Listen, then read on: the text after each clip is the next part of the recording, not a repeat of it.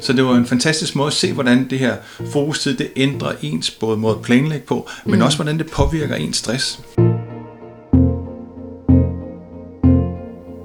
Vi har travlt. Vi spiser frokost ved skrivebordet, og vi føler os hele tiden bagud. Sådan fortæller flere medarbejdere i Velliv, at deres hverdag ser ud. De fleste af os kender til det. Hvor bliver timerne egentlig af? De planlagte opgaver bliver et af mails, der skal svares på, og to-do-listen føles som et bundløst hul. Hvordan bryder vi mønstret, og hvordan kan arbejdet i sig selv være en del af løsningen på den gængse oplevelse af travlhed, stress og et arbejdsliv, som vi kan blive ved med at kaste timer i, uden helt at nå imod? Det er det, vi ser på i afsnittet her, der handler om det store fordybelseseksperiment. Jeg hedder Signe Bjørk Lyk, og jeg er projektleder på Future Work Lab. Med mig har jeg Pia Hauge, selvstændig ledelsesrådgiver og forfatter, der er ekspert på Future Work Lab, og seniorforsker på DTU Management, Kasper Edwards, der er følgeforsker på projektet. Velkommen til. Tusind tak. Mange tak, Signe. Vi skal høre om det her eksperiment, som hedder det store fordybelseseksperiment. Og Kasper, vil du ikke prøve at starte med at rise op, hvad var egentlig øh, udfordringen i de to teams, vi mødte i Velliv? Ja, som sagt, vi mødte to teams derude, og så havde vi jo en lang interviewrunde, og, og det, som vi hørte fra dem, det var blandt andet noget af det, som du peger på, at, at der er en endeløs liste af opgaver. Man arbejder struktureret, og man vil gerne nå det hele. De arbejder i sådan nogle to sprints, og ideen med at arbejde i to sprint er, at, at når der er gået to år, så skal man være færdig med den opgaveliste, som der nu var på. Og hver eneste gang, man var færdig med et sprint, så var der altså en pose opgaver, som ikke var nået. Og det flød ind i den næste uge, og helt tiden den der oplevelse af, at der er opgaver, som vi gerne vil lave, men som vi ikke kan nå. Og meget af det hang sammen med, at man, man oplevede, at man blev ikke sige forstyrret, fordi opgaven var jo at, at reagere på det, der sker i organisationen. Og når nogen ringer og har et problem, så skal det løses, og når der kommer en opgave, så skal den løses, og noget det haster, og noget det skal repareres, og noget skal gøres. Så, så, så det er en reaktiv afdeling, eller to reaktive afdelinger, vi har fat i. Men i stigende grad, så bliver de her forstyrrelser i dagligdagen, de medfører, at opgaver, man er i gang med, og man fokuserer på, jamen, jamen de bliver sat til side, så man prioriterer det, der skal løses nu, mm. og prioriterer brændslukningen frem for de opgaver, som har betydning på den lange bane. Hvis jeg lige skulle supplere og lige sige lidt om, hvad det var for nogen, så var det jo 40 medarbejdere, vi havde fat i, mm. og det var hardcore vidensarbejdere. Det var primært øh, mennesker fra en IT-udviklingsafdeling, og så var det nogle marketingfolk. Men det, de havde til fælles, var jo, at det var veluddannede, dygtige, øh, ambitiøse mennesker, der havde svære arbejdsopgaver. Mm. Og udover alle de ting, som øh, Kasper øh, fortæller om i forhold til den måde, de strukturerede arbejdet på, så øh, var det også nogle meget øh, personlige ting, de fortalte om, hvordan deres øh, hverdag var helt lavpraktisk.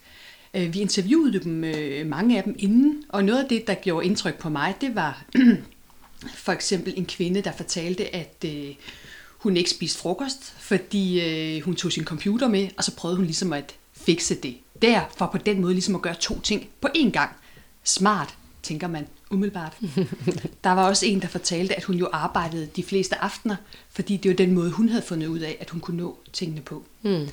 Der var også den her øh, Scrum Master, der fortalte, øh, da jeg interviewede hende sidst på eftermiddagen, at øh, hvis hun skulle være helt ærlig, så kunne hun ikke huske, hvad hun havde lavet øh, hele dagen.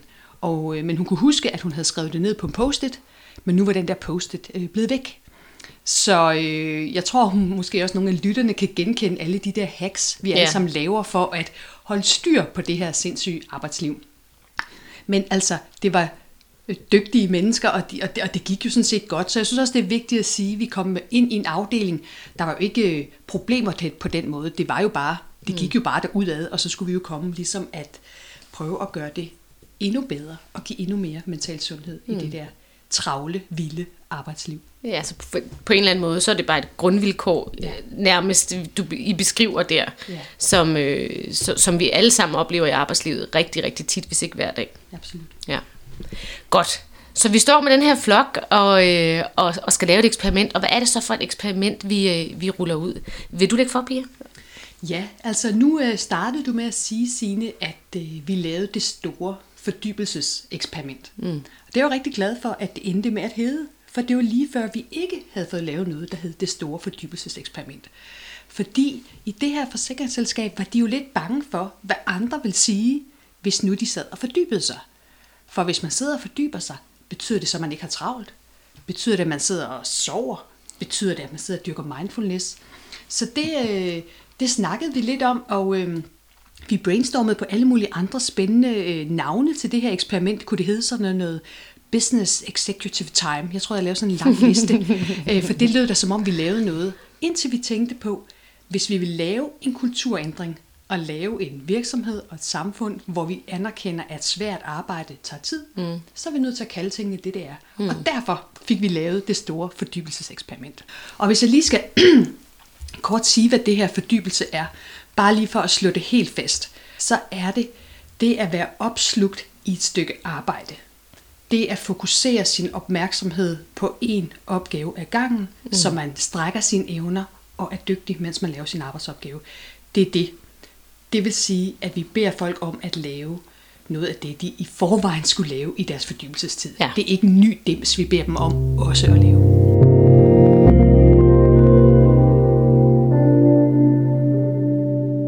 Og hvad gik det, hvordan gjorde det det helt konkret, Kasper? Altså, der var, grundlæggende var der kun to elementer af det her. Ja. Det ene var, du skal i din kalender hver uge booke 5 timer, som du markerer som fokustid eller fordybelsestid, og så skal du i din, de 5 timer i løbet af en uge, det kan være i forlængelse af hinanden, det kan mm. være en time hver dag, der skal du fokusere på en opgave, som har betydning for dig, som er strategisk vigtig for afdelingen, og som kræver det der tung fordybelse, tung koncentration. Og det er jo vidensarbejde, så, så tit det, der sker, det er, at man, man skal bruge 20 minutter på ligesom at, at sidde og sådan, hvad er det, det her handler om, og man skal læse sig ind på stoffet, og så kan man begynde at arbejde. Mm.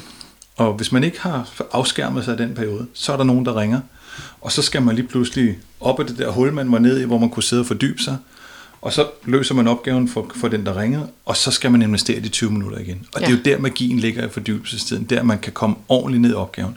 Så de skulle simpelthen bruge en time, eller bruge de fem timer, de havde booket, og så ja. skulle de lade være med at svare på mails, det skulle simpelthen slukkes. De skulle sørge for at sætte deres mobiltelefoner på lydløs, og hvis det var meget, meget, meget kritisk, så kunne det blive øh, adviseret på sms. Ja. Det var ligesom nødlinjen, man kunne tage. Det var den ene side fordybelse. Den anden side var, at man hver morgen, så skulle man sætte sig fem minutter, og så skulle man ligesom planlægge dagen. Man skulle sige, hvad er de vigtigste opgaver, jeg har? Hvad for nogle opgaver kan jeg ikke nå? Og hvad skal jeg gøre med de opgaver? Skal jeg give dem videre til en anden? Så personlig planlægning, sådan så man både har fordybelsestid, men man bruger også den der personlige planlægningstid til at sige, hvad er det for nogle ting, hvad for nogle elementer skal jeg putte ind i min fordybelsestid? Mm. Og vi bad dem jo også som en af de der morgenspørgsmål, at øh, stille sig selv spørgsmål, har jeg en opgave i dag, der kræver særlig fordybelse, så man begyndte at kigge på sine arbejdsopgaver, er der noget svært eller tungt, som jeg skal øh, beskytte øh, i mm. den der time. Så jeg skal lige, for at skære det helt ud, pap, der er, man måtte selv bestemme, hvornår de her timer lå. Yes. Man måtte selv bestemme, hvor mange man tog i træk. Mm-hmm. Øh, og det var det. Man skulle bare markere det i kalender. Ja. ja. Det skulle simpelthen være synligt for alle, at nu havde man fordybelsestid. Godt. Det signalerede ud i hele ja. organisationen. Så for at, øh, at det skulle lykkes, så øh, prøvede vi at gøre det let for de her øh, mennesker, fordi de var jo også bekymrede for, hvad siger de andre? Tror de, at jeg sidder ja. ikke og laver noget? Så vi gjorde, hvad vi kunne for at gøre det let for dem. Vi øh, blev enige om, at man skulle kalde det fordybelsestid i kalenderen, så alle kunne se det. Vi sørgede for, at den interne kommunikation var tjekket, så det var kommunikeret ud i hele organisationen. Nu har de her fordybelsestid, og det er ikke fordi, de sidder og piller næse. De sidder måske og laver noget vigtigt for dig, for at beskytte dem. Og derudover så gav vi dem sådan meget lavpraktisk et lille flag, ja. de kunne sætte op på skrivebordet, så folk på afstand øh, øh, kunne se, at de arbejder. Og der kan jeg sige, at det er ikke en god idé at bruge Dannebrogsflag, så tror man, at der er mindre fødselsdag. Men øh, alle andre flag kan simpelthen øh, bare bruges. det er godt trick. Det er godt lige at huske på. Ja. Og hvordan reagerede de på det her eksperiment? Re- reaktionen kom i to tempi. Ja.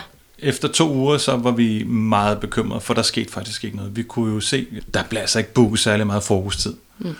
Og, og i, i Future Work Lab, der har vi jo eksperimenter, som efter to uger har pitstops. Så ved det første pitstop, der samlede vi alle sammen og sagde, hvad er det, der foregår? Hvorfor booker man ikke fokustid? Og der var simpelthen noget, noget kerneværdi, som man rørte ved, ved det her med ikke at være tilgængelig. De mm. var stabsfunktioner. Hele deres opvækst handlede, og hele deres eksistensgrundlag var at være tilgængelig for organisationen, så det føltes ubehageligt.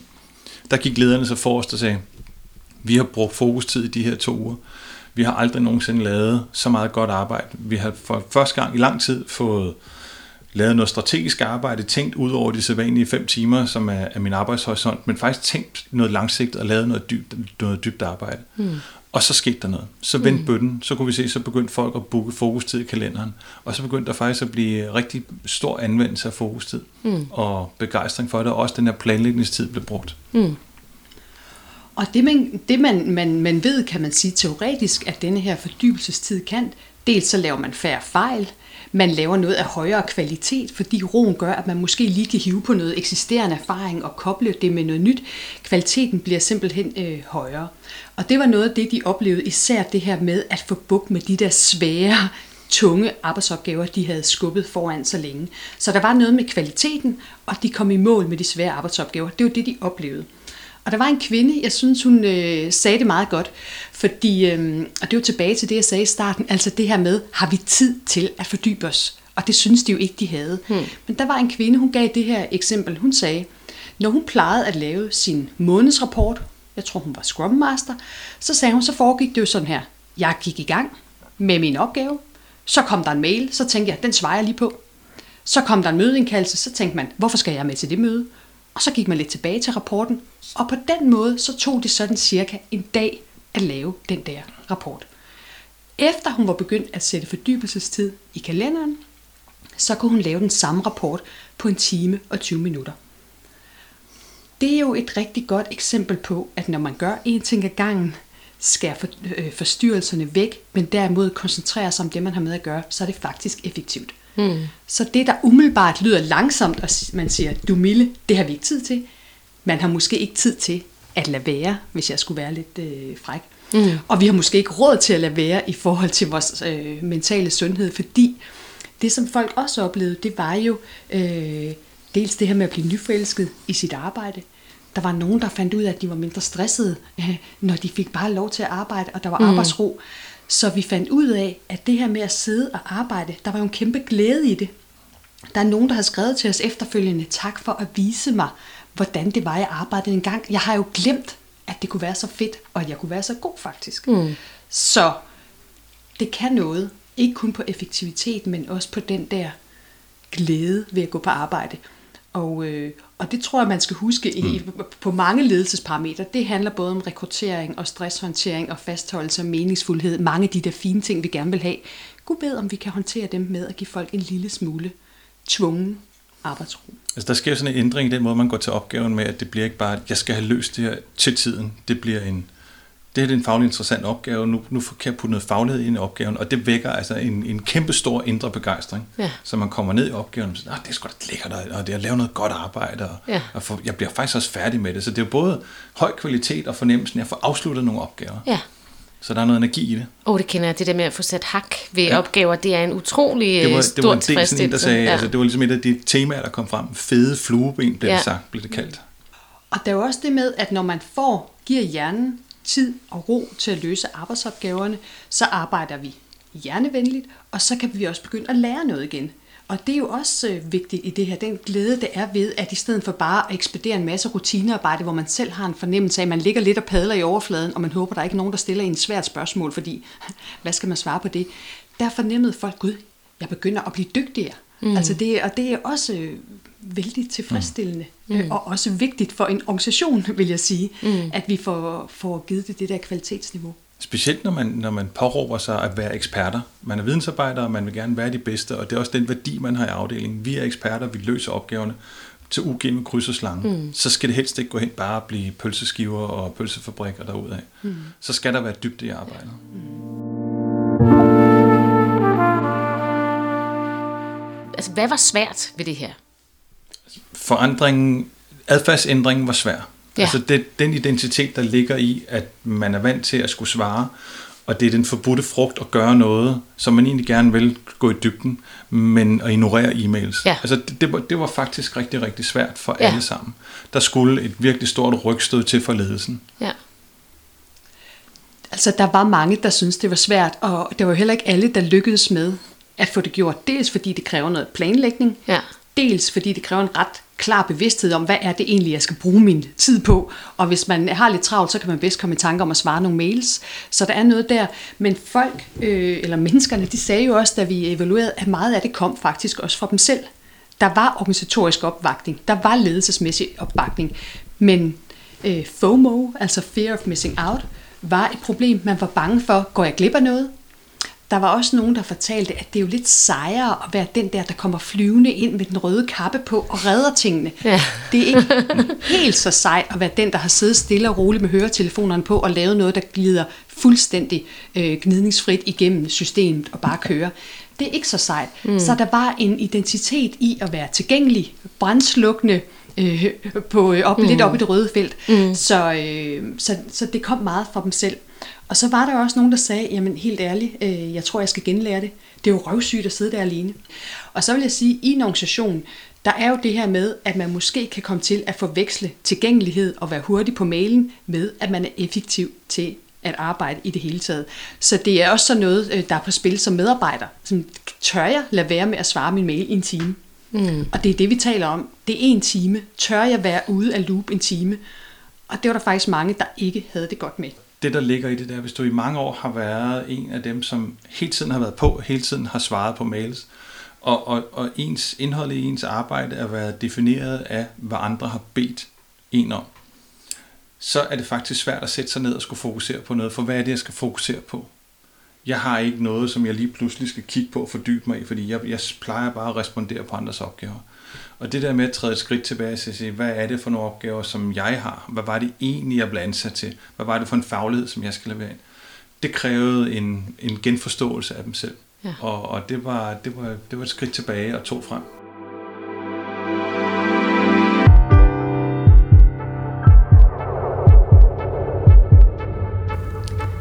Der var den her helt særlige ting ved det her eksperiment, at der var jo nogle af, en stor del af deltagerne havde pulsur på. Vil du lige sige lidt om det, Kasper? Jo. Hvad det, øh, hvad det er for noget, og hvad det var for noget, og hvad, hvad det viste? Det var, det var super interessant, fordi det, det som pulsurerne kan, det er, at øh, de, de blev linket sammen med i en kæmpe database, så vi vidste, hvem der havde booket på fokustid, og, og deres pulsur. Pulsurerne måler det, man kan kalde fysiologisk aktivering. Med andre ord er det fysiologisk stress. Så det er ikke, mm. hvordan jeg, om jeg føler mig stresset, men det er, hvordan ens hjerte slår. Så det vi egentlig måler, det er variationen i hjerterytmen. Og jo mere stresset man er, jo mindre variation. Så vi havde sådan ret godt styr på, om folk de var fysiologisk stresset. Så vi kunne se over de her fem uger, hvor eksperimentet kørte, hvornår på dagen var det, at folk blev fysiologisk stresset. Ja. Og så var det jo så heldigt, det var ikke det, der var hensigten, men, men der var jo nogen, der ikke brugte fokustid. Og det betyder, at lige pludselig så kunne vi sammenligne dem, som brugte fokustid, med dem, der ikke brugte fokustid. Det var sådan en fuldstændig fantastisk øh, mulighed, der opstod. Og så kunne vi se, at der var forskel i det fysiologiske stress på dem, som brugte fokustid, og dem, der ikke brugte. Og den største forskel var, at øh, dem, som brugte fokustid, deres stresskurve, den blev ligesom rykket til om formiddagen, hvor de havde mest stress om formiddagen, fordi det var der, hvor de havde fokustid, det var der, hvor de planlagde arbejdet, og så hen under eftermiddagen, så blev det lavt, fordi jamen, så havde de faktisk fri at løse deres opgaver. Men dem, der ikke brugte fokustid, der så kurven faktisk modsat ud. De havde lavt stress om formiddagen, og så omkring toilettiden, så skød det vejret sådan, åh oh, nej, øh, jeg skal nå de her opgaver, og jeg er snart fri, og puha. Og så endte man også med at få, hvad hedder det, overarbejde om aftenen. Mm. Så det var en fantastisk måde at se, hvordan det her fokustid, det ændrer ens både måde at planlægge på, men mm. også hvordan det påvirker ens stress. Og en anden ting, vi så også kunne se, det var, at, at når man bruger fokustid, så har man både mere energi om aftenen og om eftermiddagen, så, mm. så man, er, man er sådan mere overskud, når man får bugt med de her opgaver og bruger dem korrekt. Det var meget ensartet, den energi, de gik ind i dagen med. Men dem, der ikke brugte fokustid, nogle dage så havde de meget energi, andre dage så havde de virkelig lidt energi. De svingede virkelig meget. Okay. Så fokustid, det hjælper til at styre ens arbejdsrytme, sådan så man får en meget mere konsistent arbejdsdag, som bare mm. kommer til at køre og fungere på skinner. Spændende. Og jeg vil sige, der synes jeg, vi har fat i kernen i det mentale sundhed i vores arbejdsliv. Fordi vi taler om nogle dygtige mennesker, som på den ene side udretter mere og bedre, fortæller de, og samtidig har de faktisk mere energi. Så det er jo ikke noget med, at man skal vælge, vil jeg lave meget og lave noget fedt, og så være slidt. Man kan faktisk godt både lave noget godt, og så have mere energi, når man får, har fri. Og det synes jeg er spændende, hvis man som arbejdsplads kan sende folk ud i verden ved fyreaften med mere energi. Fordi så begynder vi også at ændre det samfund, vi har. Folk, der har mere energi, gider at tale med deres børn, i stedet for at give dem en iPad. Man gider at sortere skrald, man gider måske at melde sig øh, øh, som frivillig fodboldshjælper, i stedet for at sidde og kigge på sin iPad og tænke, der er sgu nogen, der må gøre noget. Så energi er vigtigt i vores samfund i forhold til, at vi kan engagere os og tage ansvar, og også lede os selv. Altså, så man kommer i seng i ordentlig tid og styrer sit øh, vinforbrug og sit sociale medieforbrug. Så det med at have lidt overskud, det er ikke bare ligegyldigt. Det er virkelig den gode spiral, der bliver vendt her, samtidig med, at vi laver noget fedt arbejde. Det er en form for et skønt udtryk, win-win. Win-win. Øh, på det her. win-win. Ja.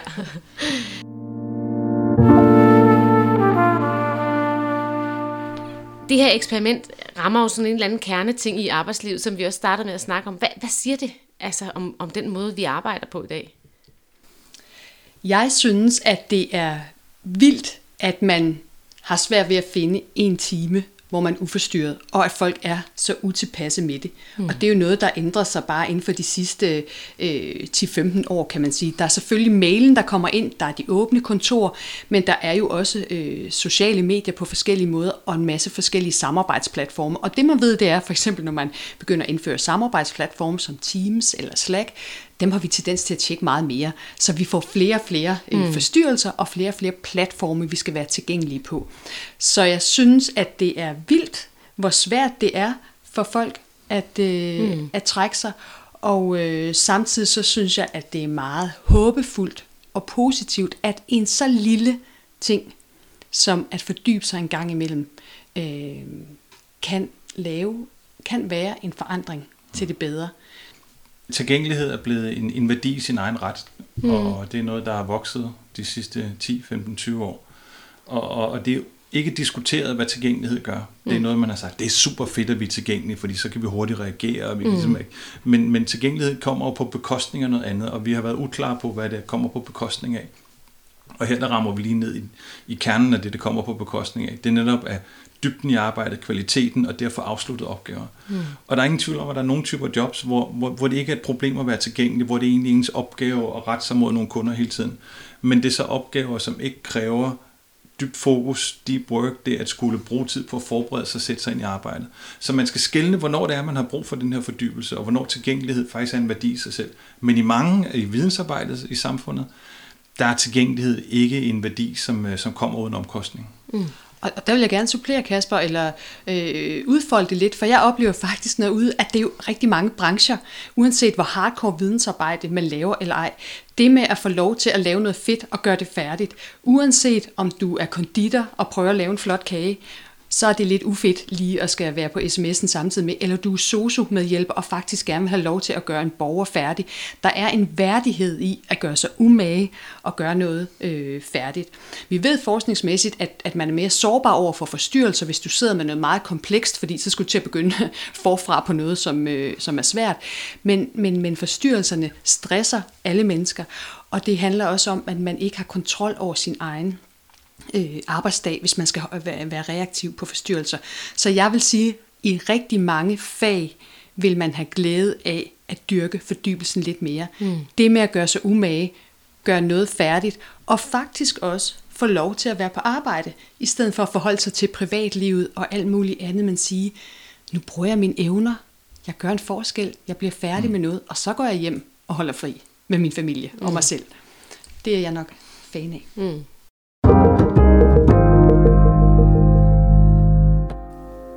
Hvis nu jeg skulle have lyst til at gå i gang med det her øh, derhjemme, hvad vil I så anbefale øh, mig at gøre? Altså, kan jeg godt gå i gang selv, eller skal det være i hele afdelingen, eller, eller har I nogen sådan erfaringer med det, Pia? Ja, i Velliv, der spurgte vi dem jo, vil I helst gøre det individuelt og lægge mm. jeres fordybelsestid individuelt, eller kunne I have lyst til at gøre det kollektivt, kan man sige, så man eksempelvis havde to timer hver torsdag og to Ja. ja. timer hver tirsdag. Og 39 ud af 40 sagde, det vil jeg gøre individuelt, fordi det ligger også så dybt i os. Jeg tilrettelægger selv min egen dag, og så er det rart at møde lidt senere den ene dag eller noget. Men mit råd vil faktisk være, at man øh, prøvede at eksperimentere med det fælles. Mm. Fordi det er en af de store benspænd, der har været i forhold til at fastholde det. At folk de føler, at de er til besvær, hvis de ikke er tilgængelige. De skal bruge for meget mental energi på at skærme sig mod forstyrrelser, og man føler, at får dårlig samvittighed, hvis man ikke kan, kan hjælpe sine kolleger. Så jeg tror, man vil gøre sig selv en tjeneste ved at prøve at eksperimentere med noget fælles fordybelsestid. Ja. Og så vil jeg anbefale, at man starter småt ud. Ja. Øh, virksomheder, der prøver med hele og halve dage, de fejler typisk, fordi Okay. det er simpelthen for svært for, for mennesker, der har svært ved at finde en time. Ja. Så start småt Ja. og lav det til et eksperiment i en kort periode, fordi hvis det var, hvis folk, hvis vi kunne tænke os til, at det her det var det fede at gøre, så gjorde folk det. Det kan de ikke. De er nødt til at mærke det. Så lav et eksperiment, måske bare på en måned, hvor folk de har en time om dagen, øh, eller noget i den stil, så man kan mærke det. Og så vil, jeg, så vil jeg anbefale, at man kombinerer den her fordybelsestid med for eksempel pauser, så man holder pause før eller efter, så man også øh, faktisk har kognitivt overskud til at fordybe sig. Det kunne vi jo også se på ugerne, at det er krævende at sætte sig ned og tænke. Så det skal vi også anerkende, at svært arbejde er svært, så eventuelt kombinere det med nogle, øh, nogle pauser, for eksempel. Og så vil jeg også anbefale, at man er opmærksom på omgivelserne. Mm. Det lærte vi også i Velliv. Der var faktisk mange af deltagerne, der synes, det var svært at fordybe sig i det åbne kontor, fordi man synes, man var til ulejlighed eller til udstilling. Så vær lidt opmærksom på at skabe nogle gode forhold også. Ja. Det gør det lettere mm. at lykkes med det. Ja. Start småt. Tænk på også at at holde pauser i kombination med, og så være opmærksom på omgivelserne. Ja. Og så tilføjer den her planlægning. Den personlige planlægning af morgenen ja. er ret vigtig. Ja. Og rigtig mange er dårlige til det, og gør det ikke. Og de har vendt sig af med det, siden de gik i, i gymnasiet, eller hvornår nu man stoppede med det. så, så det skal faktisk genlæres. Og man Ja. skal lige tale sætte det her med, hvad vil det egentlig sige at planlægge sin tid? Ja. Hvis du bare har ting, hvor tingene flyder ind i kalenderen, så planlægger man ikke. Mm. Så flyder man bare med strømmen. må jeg supplere, at det er jo en positiv spiral, fordi det er svært at planlægge, hvis man er træt og ikke har ret meget energi, så øh, bliver vores eksekutive funktioner sløve, så magter vi ikke at planlægge og prioritere og tænke langsigtet. Så hvis vi begynder at fordybe os, så får vi mere energi, så kan vi bedre planlægge, vi har bedre tidsfornemmelse, vi har mere overskud, så det er en måde at starte den gode spiral på. Mm.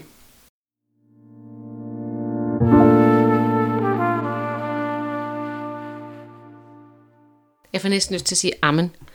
Ja. Det gør du bare. Ja. Øh, og det skal vi næsten til, fordi øh, øh, vi skal slutte af med det her. Øh, med at fortælle om det her eksperiment. Er der noget, som I har på hjerte, som I tænker, det skal vi have med? Det, der overraskede mig mest i det her eksperiment, det var, hvor vanskeligt det var at få medarbejderne til at gøre det, og hvor stor effekten var, da de så endelig gjorde det. Der var lige de her to uger i starten, hvor sådan, uha, det er farligt, ja. vi, ikke, vi bryder os ikke om at, at isolere os. Da det så endelig kørte, så var der en kæmpe positiv effekt. Det var faktisk øh, meget fint. Der var en af deltagerne, der egentlig var lidt skeptisk over for det, og havde svært ved at få planlagt den her fordybelsestid. Og han øh, kom op til mig efter en af vores afsluttende seancer og sagde, at han havde tænkt på, at det egentlig var meget fedt alligevel. Men det kunne være, at man skulle have den her fordybelsestid, ligesom gammeldags Flow TV. Altså noget, alle gjorde på én gang, som man skulle se, og man var fælles om. Ja. Det er måske et meget godt råd. ja. Godt. Tusind tak for at fortælle om det store fordybelseseksperiment. Velbekomme.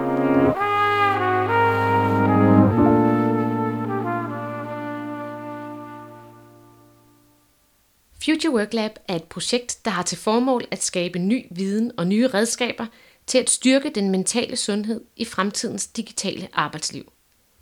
Projektet er skabt af Finansforbundet, Forsikringsforbundet og Finanssektorens Arbejdsgiverforening og er sponsoreret af Vellivforeningen. Du kan hente mere viden og redskaber på projektets hjemmeside futureworklab.dk.